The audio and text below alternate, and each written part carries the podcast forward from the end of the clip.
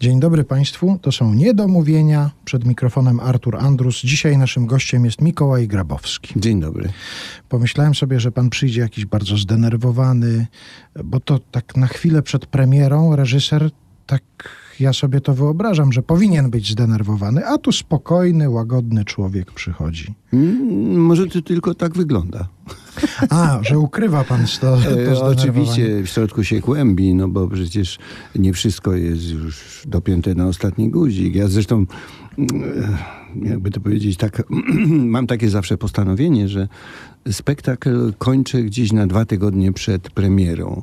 To znaczy on jest już jakby w całości zarysowany i wtedy ja mam spokój, przypatruję się temu, zmieniam akcenty, poprawiam sceny i tak dalej, i tak dalej.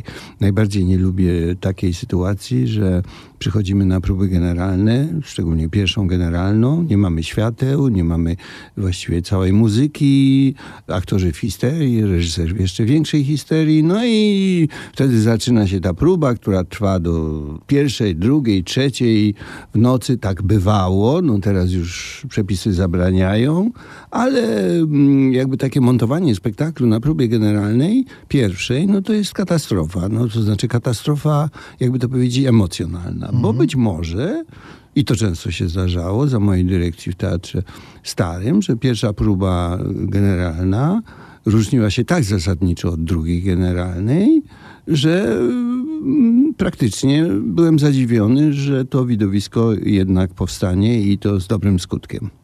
A może to są indywidualne kwestie, że są tacy reżyserzy, którzy muszą mieć w sobie taki nerw, że w ostatniej chwili, w momencie, kiedy czują dopiero nóż na gardle, no to zaczyna im się to wszystko układać. A pan, człowiek uporządkowany, spokojny, łagodny, widzę, że pana rozbawiłem tym.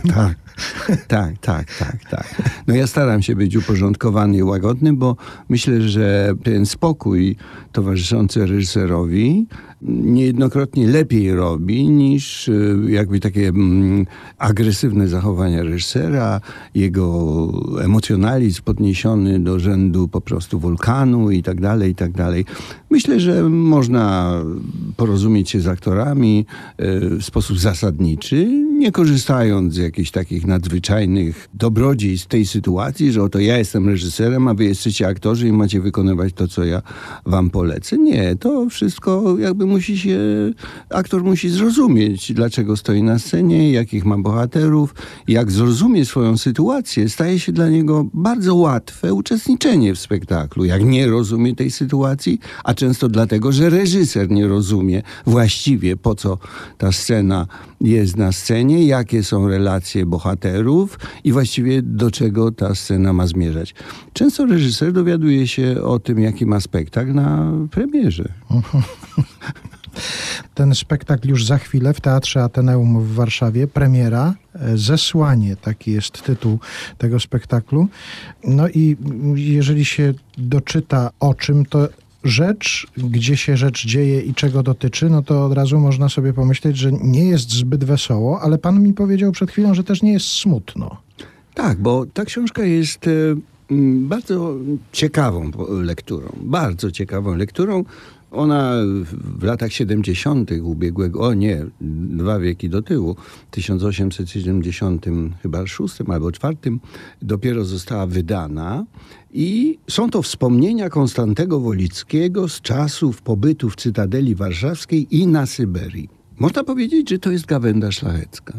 O ile gawędą szlachecką są na przykład pamiątki Soplicy Rzewuskiego, gawędą szlachecką jest Transatlantyk Gombrowicza.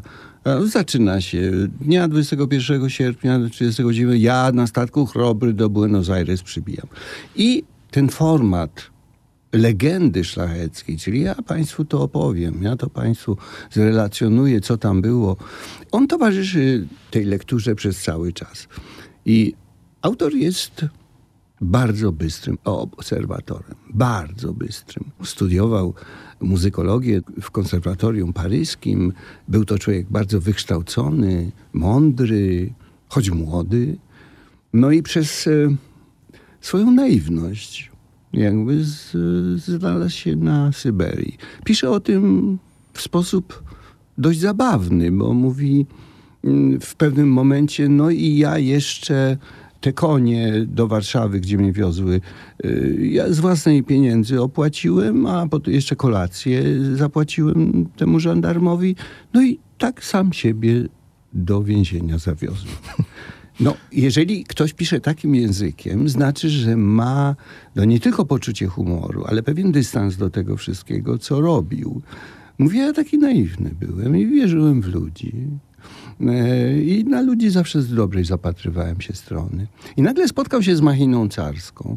Sytuacja jest taka, że oczywiście historycznie była taka próba wzniecenia na nowo powstania, 2 lata po powstaniu listopadowym, 831. No to była taka grupa Zaliwskiego, czyli emigracji z Paryża, która przyjechała i chciała na powrót wzmóc powstanie, no, doprowadzić właściwie do korzystnego dla Polaków finału. Oczywiście to się nie udało, bo te grupy zostały rozbite, zresztą one były dość mizerne. Ludność nie bardzo chciała przystąpić znowu do tego powstania. Ale autor pisze też, kto wie, czy to nie było dzieło policji, która ostatnie zasoby naszego w kraju chciała wyniszczyć. Czy to nie była prowokacja, żeby pokazali się jeszcze ci, którzy może nie brali udziału w powstaniu, ale byli sympatykami tego powstania. I tak przez spotkanie z takim emisariuszem, do którego doszło w posiadłości tego szlachcica, to spotkanie na tyle zaciążyło, na tyle ochrana wiedziała, co się dzieje, że przyjechali do niego, zaczęli go inwigilować, aż w końcu wysłali go w Sybir na pasielenie. To nie była katorga, to było pasielenie, czyli zasiedlenie na Syberii. Nie wiadomo na jak długo. I opisy zarówno tej jakby drogi do Warszawy, prawda, do więzienia, jak i okuwania w kajdany, jak i później pobytu na Syberii są bardzo złożone. Złożone są właściwie z 2 elementów. Z jednej strony on patrzy na kraj absurdalny.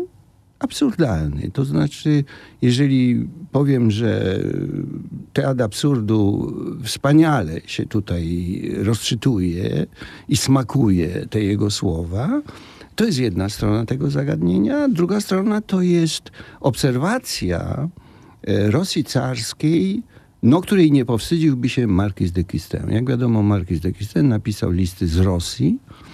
W tych listach podsumował cały systemat samowładny carskiej Rosji za czasów Mikołaja, ale nie tylko za czasów Mikołaja. Więc język autora właściwie z rozdziału na rozdział jest trochę inny.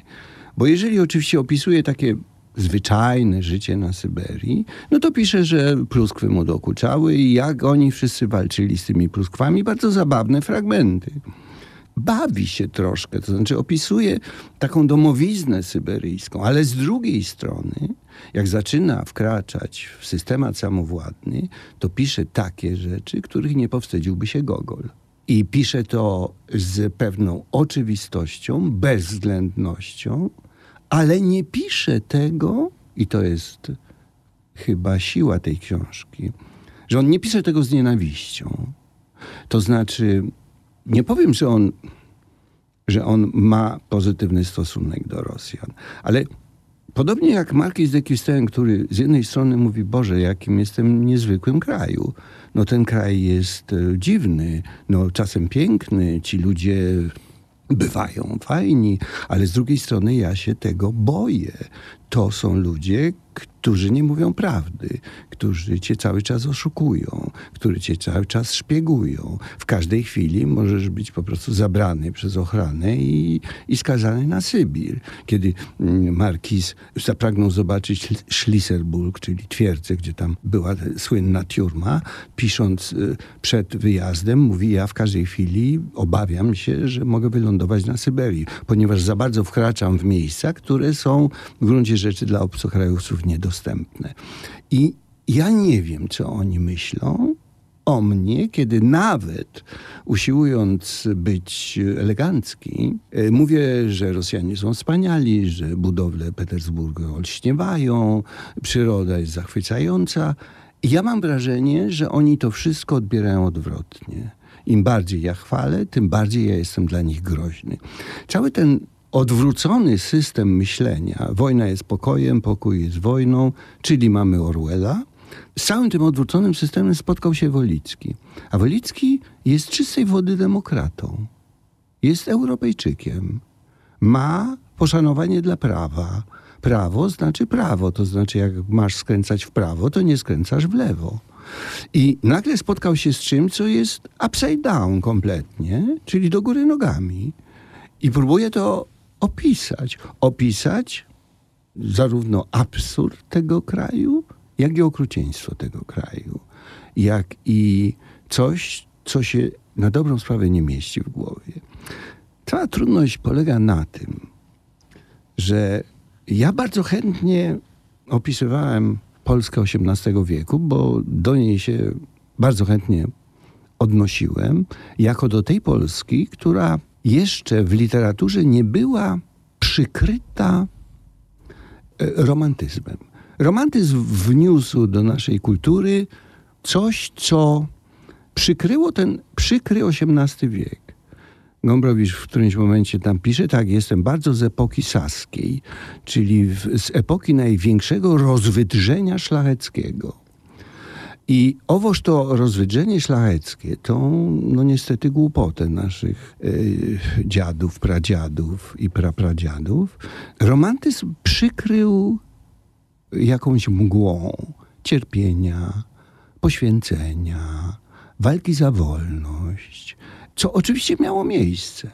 Ale tak naprawdę myśmy zapomnieli o tym, czym była Polska XVIII wieku i co doprowadziło do tego, że w końcu rozebrali nas sąsiedzi. Mikołaj Grabowski jest dzisiaj naszym gościem w Niedomówieniach w RMF Classic. Często w swojej pracy reżyserskiej sięga pan po teksty, które mają już kilkaset lat. Zesłanie, chociaż jego akcja dzieje się w XIX wieku, też brzmi bardzo aktualnie. Tak. I to jest właśnie ten problem.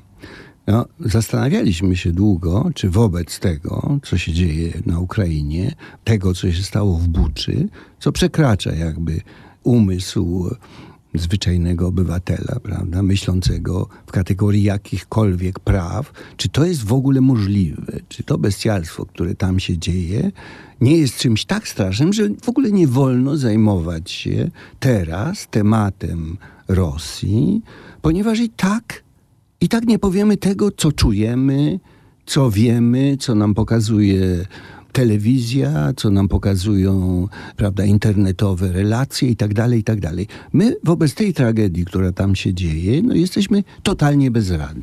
To jest jedna sprawa. I tu było do rozważenia, czy w ogóle z takim tematem się pojawiać.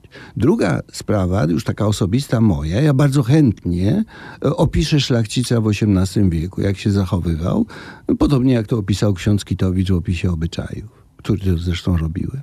Ale mówić o Rosjanach, to ja powiem szczerze, mam pewne wątpliwości, czy ja mam do tego prawo.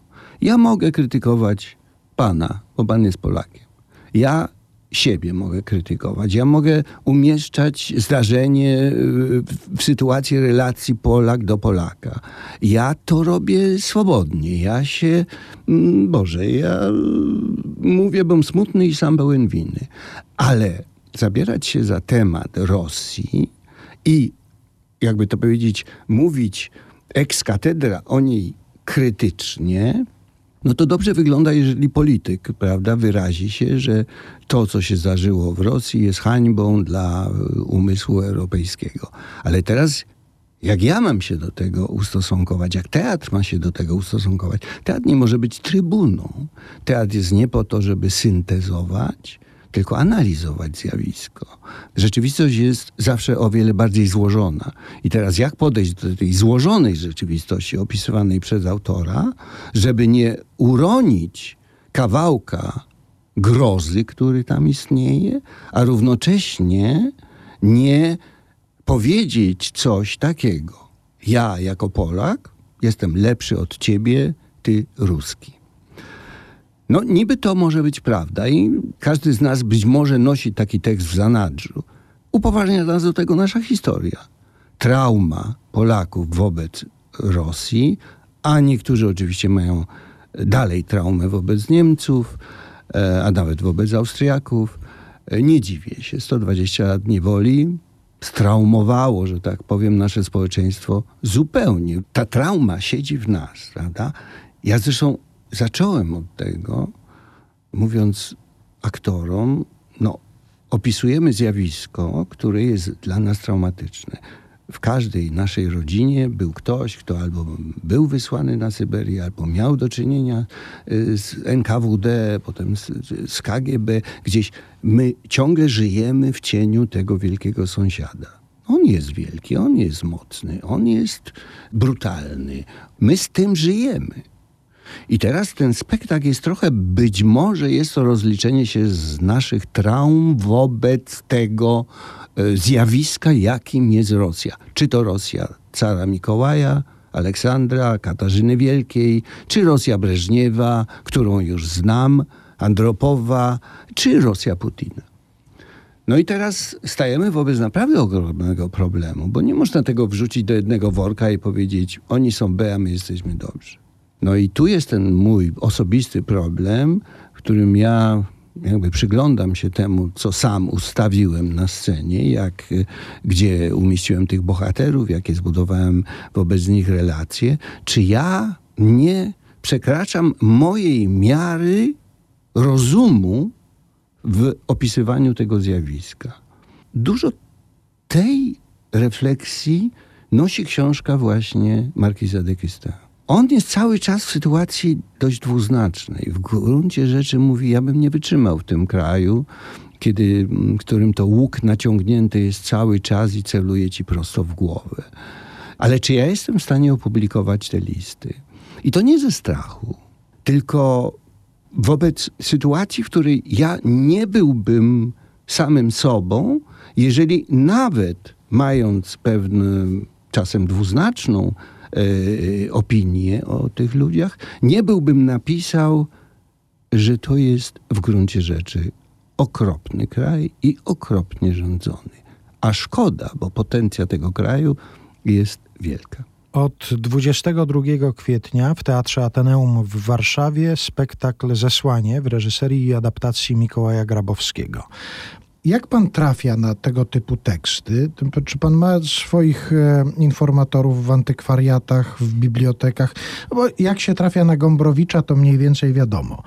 Jak pan trafił na Schaeffera, też wiadomo. Ale rozumiem, że to nie była książka, która leżała gdzieś na szczególnym miejscu w bibliotece i czekała na zajęcie się nią. Jak pan trafia na tego typu teksty?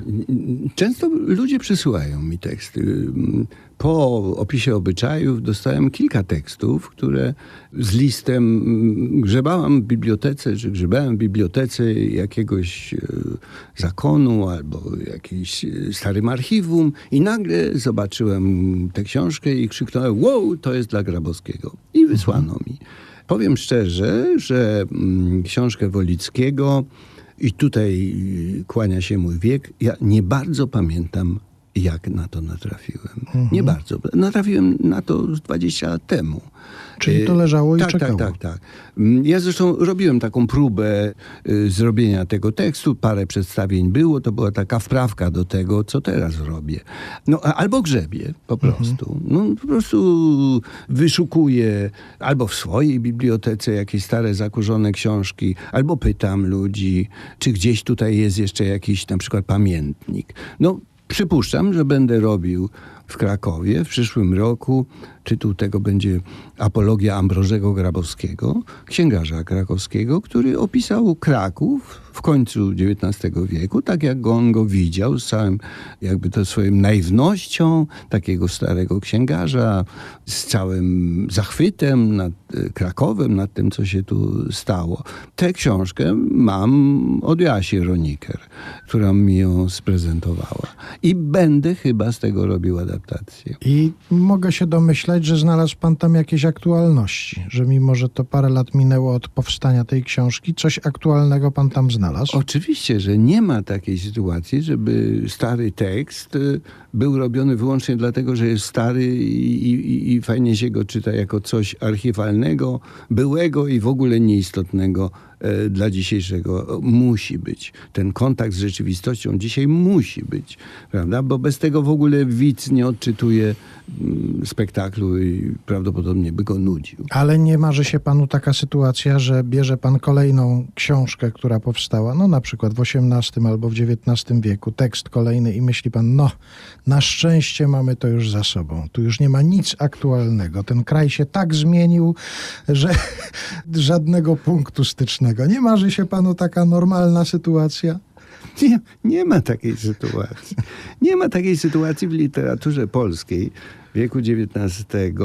Istnieje, znaczy taki bliski kontekst tej literaturze jest wysłuchiwany i wyczytywany, że, no wie pan, można wysnuć taki wniosek, że praktycznie niewiele się zmieniło, a nawet jeżeli zewnętrznie coś się zmieniło, to wewnętrznie w gruncie rzeczy my jesteśmy jedną nogą w XIX albo w XVIII wieku. Inna rzecz, że rządzący bardzo chętnie, jakby to powiedzieć, zawracają Wisłę kijem i chcieliby nas wprowadzić w kanon i lektur, i myślenia, i odczuwania, i relacji międzyludzkiej, które istniały w wieku XIX, XX początku albo i XVIII. Ale też trzeba wziąć pod uwagę, że to zawracanie kijem Wisły nie przynosi najlepszych skutków. A to dlatego, że w gruncie rzeczy, i tu podam przykład, jeżeli my dzisiaj powiemy tak, no dzisiaj, proszę pana, dzisiaj synowie nie szanują ojców. Nie, to już dawno minęło, kiedy ojcowie byli szanowani przez synów. I to jest relacja dzisiejsza. Ja zbaraniałem, jak w książce, w opowiadaniach Rzewuskiego, nagle jest opowiadanie Pan Czuchowski czy coś takiego i on zaczyna od tego. Dawniej to synowie ojców szanowali, a to było w 1790 roku. Tak naprawdę niewiele się zmienia, no a jeżeli oczywiście tam polityczną sytuację, no to się zmienia, tylko że mentalnie, no proszę też zauważyć, że w gruncie rzeczy 200 lat niewoli, bo jeżeli liczyć 120 lat w wieku XIX, prawda, jeżeli liczyć 5 lat obecności Niemców i 70 lat komunizmu, to my w tej zamrażarce byliśmy 200 lat. I teraz czym żeśmy się bronili? No mianowicie historią. To znaczy historia nas trzymała. To znaczy pielęgnowaliśmy w sobie cnoty przodków. Choć, jak się okazuje, te cnoty w XVIII wieku wcale nie były cnotami, ale mimo wszystko one nas jakoś utrzymywały przy życiu. Czyli myśmy się sami do tej zamrażarki wkładali. Powiało optymizmem z zamrażarki. Teraz chciałem nieco inny temat poruszyć, związany oczywiście z pana życiem zawodowym. Przeczytam coś. Tak. Czy pan rozpozna, kto napisał ten tekst i może kiedy nawet? Jest to teatr, który działa pod różnymi firmami, ma zespół, który pracuje zupełnie gdzie indziej i bynajmniej nie jest żadnym zespołem. Zaś człowiek, który za tym wszystkim stoi, może w każdej chwili zrobić cokolwiek, gdziekolwiek, bo mając tyle, prócz siebie nie posiada nic. Tadeusz Nyczek. Tak jest. Tak, to jest Tadeusz Nyczek. I ten cytat w gruncie rzeczy jest na moim biurku, bo ja mam Maca, czyli na moim, jak to się mówi? Na tapecie. Na tapecie. Mhm. Ten cytat cały czas przypomina mi o wspólnej chęci robienia teatru i oczywistej samotności reżysera. Zdaje się, że pan od zawsze zainteresowany jest zmianami ciągłymi i poszukiwaniem sobie różnych miejsc, no bo jak się spojrzy na to, gdzie pan był, co pan robił, w jakich teatrach pan pracował, dla kogo pan przygotowywał spektakle, to odnosi się takie wrażenie, że pana nosi po prostu po tych scenach teatralnych. Że oczywiście są takie, z którymi jest pan dłużej związany, no ale na każde wezwanie jakiejś innej sceny pan rusza i przygotowuje spektakl. Tak, ja lubię różnorodność, odmienność. Zawsze zmieniałem się co 4 lata. Tak sobie jakby to powiedzieć, jak spojrzałem wstecz, to myślałem, że co 4 lata następuje u mnie jakaś zmiana. No ale na przykład tak los zdarzył, że przez 10 lat byłem dyrektorem Narodowego Starego Teatru. No i w pewnym momencie pomyślałem sobie, rany boskie, ja muszę coś zmienić, ponieważ mogę przyspawać się do stołka, zastygnąć, zamarznąć i właściwie nic już ze mnie nie będzie. Ta zmiana jest konieczna. W życiu artysty tak naprawdę to nie ma stałego miejsca. No, reżyser też w gruncie rzeczy, no oczywiście dobrze jest, jeżeli przez kilka lat jest związany z zespołem i w nim realizuje, bo już ma aktorów, którzy go znają, którzy wiedzą i tak dalej, ale w pewnym momencie zaczyna być to uciążliwe, bo aktorzy uczą się reżysera i już wiedzą, co on chce. Czyli po prostu między nimi następuje pustka. A więc trzeba iść do innych, którzy nie wiedzą, kim jesteś, jak pracujesz, jakie są twoje oczekiwania, czego ty w ogóle żądasz od aktora. I wtedy od nowa musisz jakby referować to, co w tobie jest już niby znane, ale wobec nowego zespołu referujesz to na nowo, czy też dokładasz do tego swojego doświadczenia kilka ciekawych słów i wrażeń.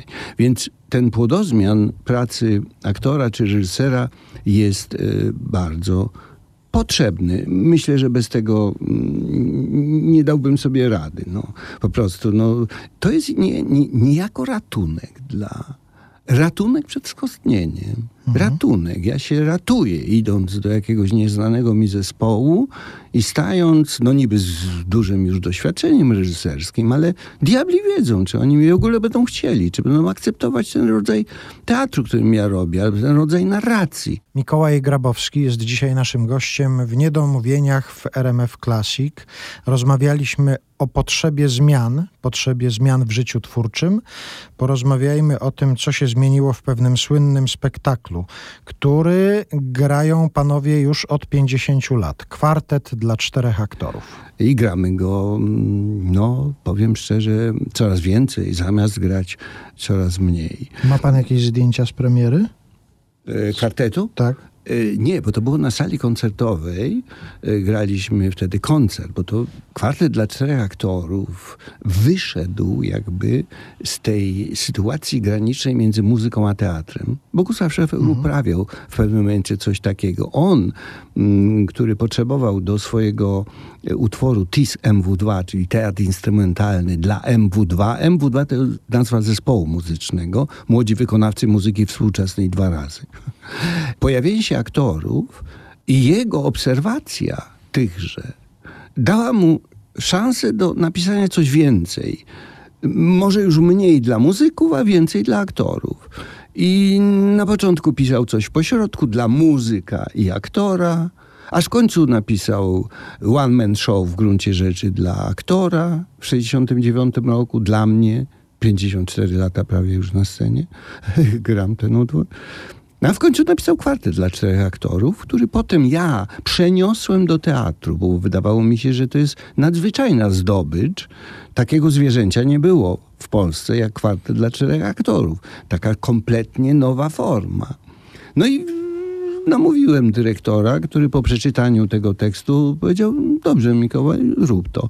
Nic nie wiedział, jaki spektakl z tego może powstać, i powstał. No i ten spektakl, jest już 50 lat na scenie. Ale wróćmy do naszego tematu. Zapytałem o zdjęcie z premiery, bo ciekaw byłem, czy dałoby się zauważyć jakieś zmiany po tych 50 latach. Tak. Scenariusz dla 3 aktorów 36 lat. Tak jest. No i też zastanawiam się, czy na przykład jak panowie po tych 36 latach, teraz już tak, na pewno przychodzi taka publiczność, która przyprowadza wnuki na swoje i opowiadają, a jak ja to widziałem 30 lat temu, to ten pan wyglądał tak, a ten pan tak.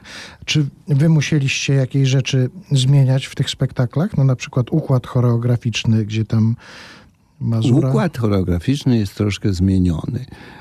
Rzeczywiście, na przykład w kwartecie aktorzy, wedle tego co pisze autor, tworzą rzeźbę. Niemą, ale śpiewającą. Ta rzeźba była akrobatyczna na początku. Potem utwór kończy się drugą rzeźbą. Łatwiejszą jakby, ale pierwsza była akrobatyczna. To nam specjalny gość układał to.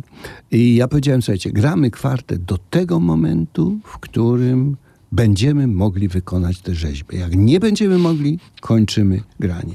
Przyszło do tego, że na którymś spektaklu nie mogliśmy złożyć tej rzeźby pierwszej, właściwie akrobatycznej, jakiejś sytuacji dla 4 aktorów. No i rozsypała się ta rzeźba, no klęska kapitalna, no ale widownia była zachwycona oczywiście, że nam się to nie udało, żeśmy się rozsypali. No i zagraliśmy to do końca, no i pytanie, no ale Mikołaj, tyś powiedział, że nie będziemy grali. No ja mówię, no to słuchajcie, za jakiś czas wam powiem, co z tym będzie. No i poszedłem do rozumu, do głowy, pomyślałem, no chyba kwartet nie polega na tym, żeby zrobić dobrze pierwszą rzeźbę. Uprościłem zrobienie pierwszej rzeźby i gramy to dalej. Ale teraz pan wyznaczył jakieś granice? Nie, teraz granice? Już nie ma żadnych granic. To już jest poza. Najstarszy z aktorów ma 79, następny 76, potem 71, potem 70. No, ja się czasem zastanawiam, czy publiczność nie przychodzi, żeby zobaczyć, co się stanie z tymi aktorami. A może, no i będzie, prawda, no... Prawda? No może się przewróci, może nie wstanie. Spektakularny upadek rzeźby. Specjalny upadek. No więc myślę, że tak, ale więc patrzą z zainteresowaniem, co my tam robimy, ale po pewnym czasie rozumieją, że my po prostu gramy spektakl.